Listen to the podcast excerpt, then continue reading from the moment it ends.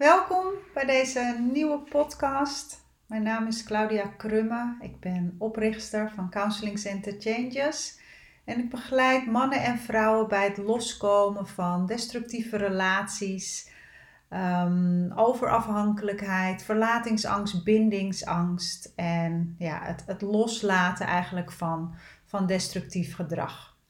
En in deze podcast van deze week wil ik eigenlijk een stukje delen van mijn persoonlijke herstel.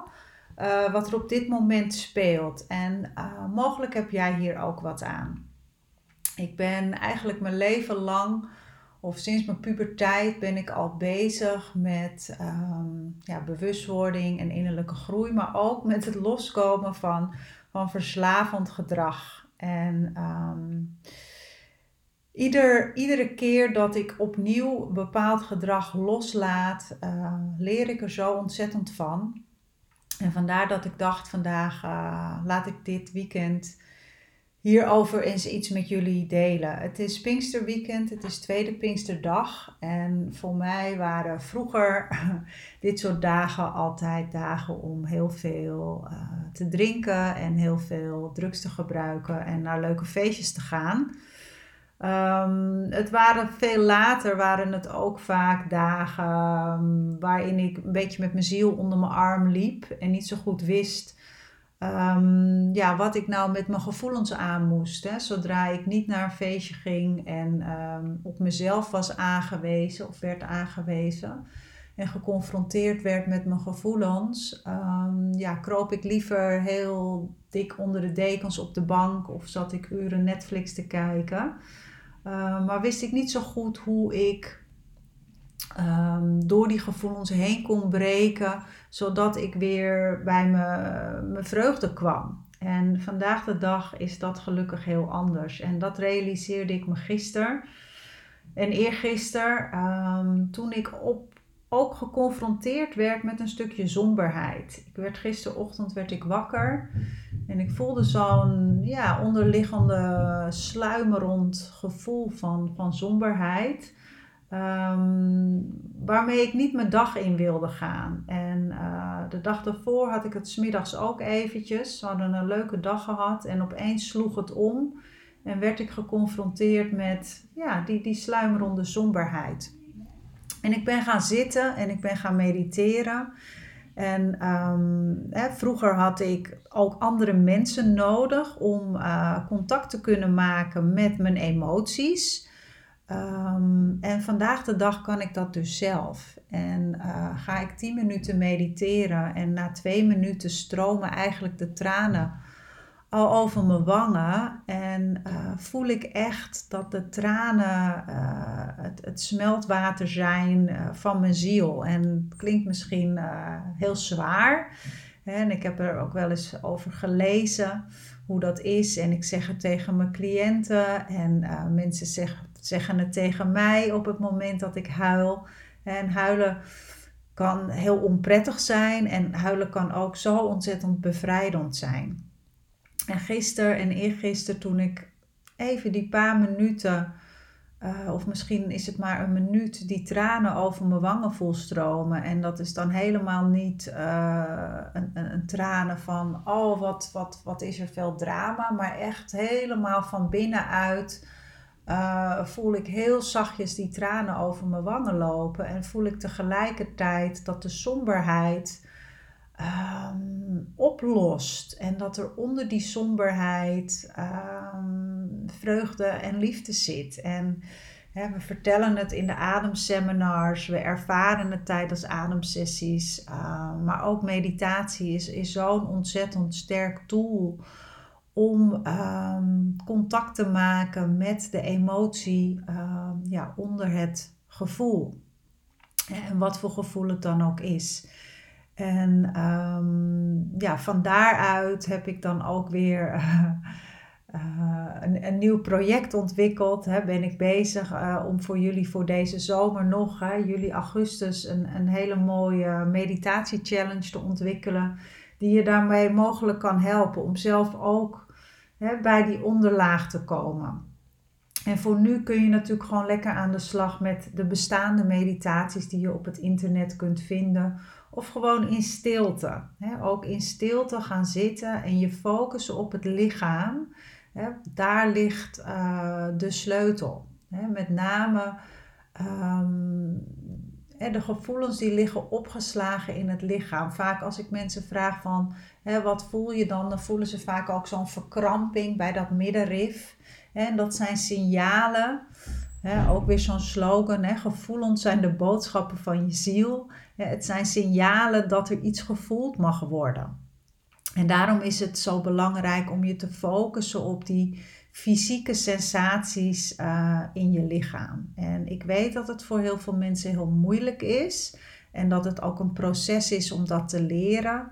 Ik vertel het wel eens in, in, in mijn webinar wat ik geef. Um, dat ik vroeger, ik denk, nou begin jaren twintig, uh, dat ik naar een haptotherapeut ging. En dat ik geen idee had dat gevoelens fysieke sensaties waren die in mijn lichaam uh, zitten.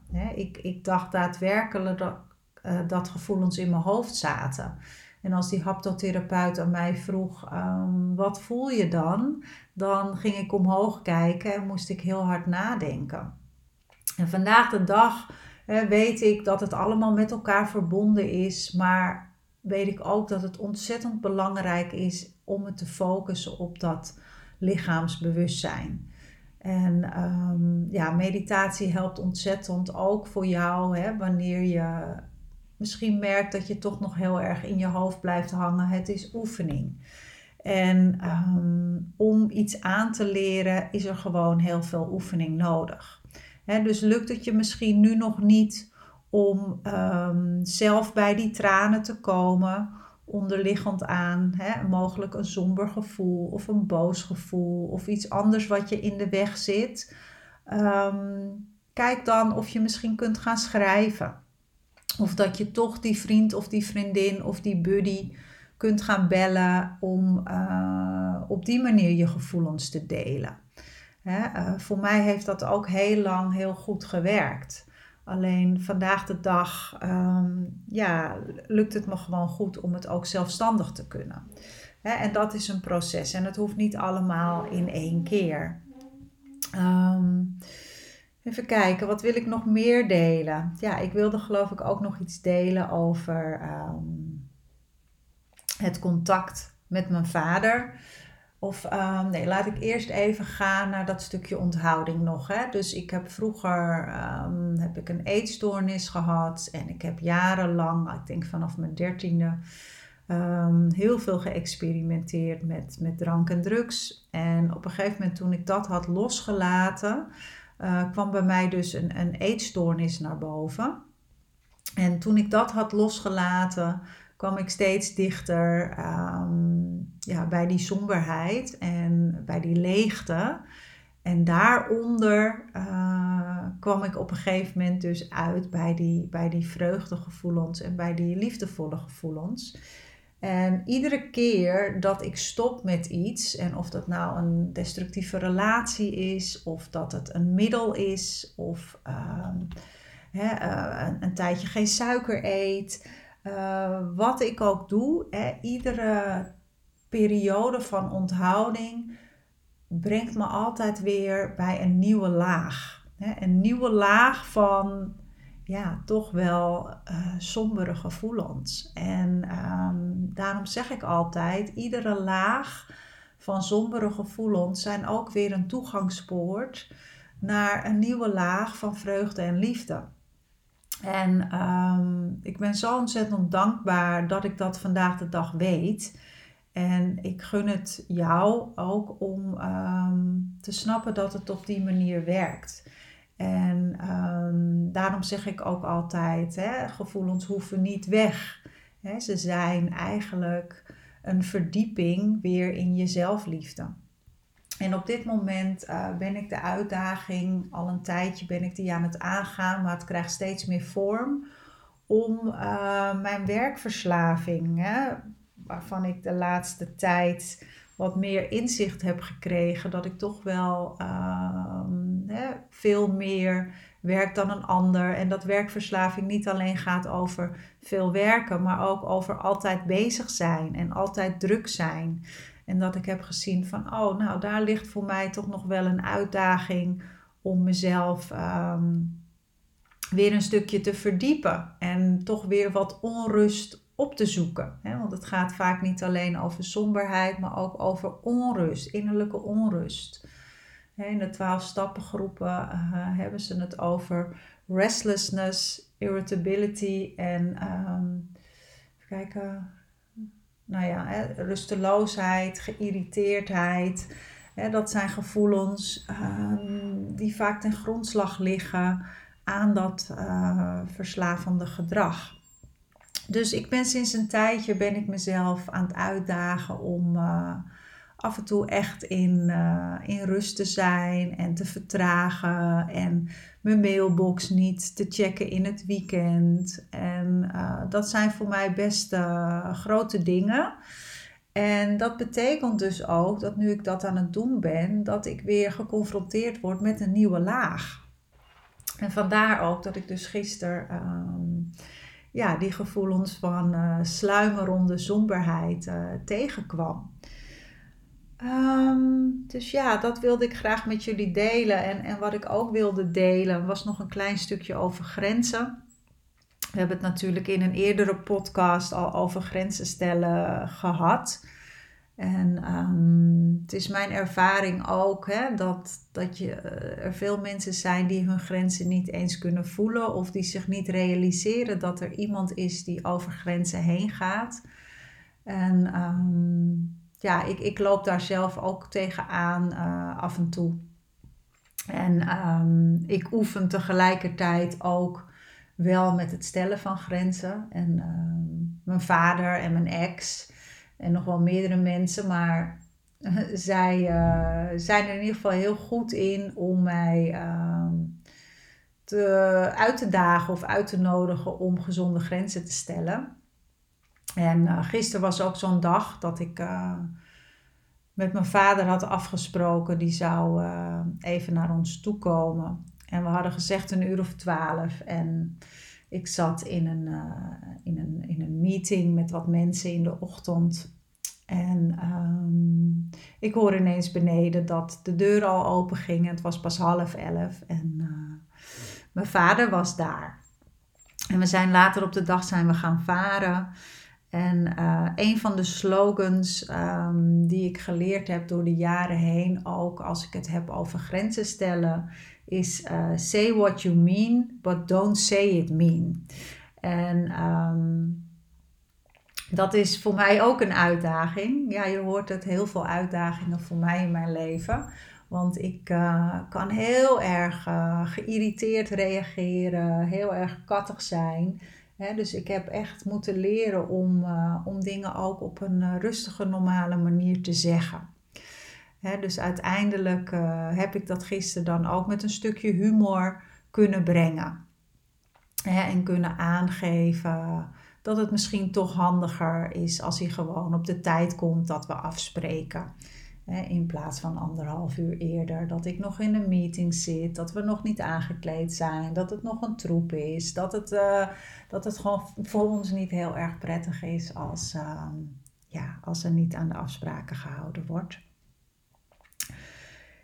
Ja, nou, ik denk dat dat dan uh, een beetje is wat ik wilde delen. Um, dus vrije dagen um, zijn ook vaak momenten dat je geconfronteerd wordt met die gevoelens. En of het nou Pinkster is of Pasen of Kerst, hè, vakanties. Um, juist voor mensen met aanleg voor verslaving hè, zijn die momenten waarin je vertraagt en waarin er eigenlijk even niets is, waarin je geen structuur hebt van het naar je werk gaan. ook uh, de coronatijd, waar we natuurlijk al een tijdje in zitten met elkaar, die gelukkig, als het goed is, vandaag uh, weer wat lucht krijgt.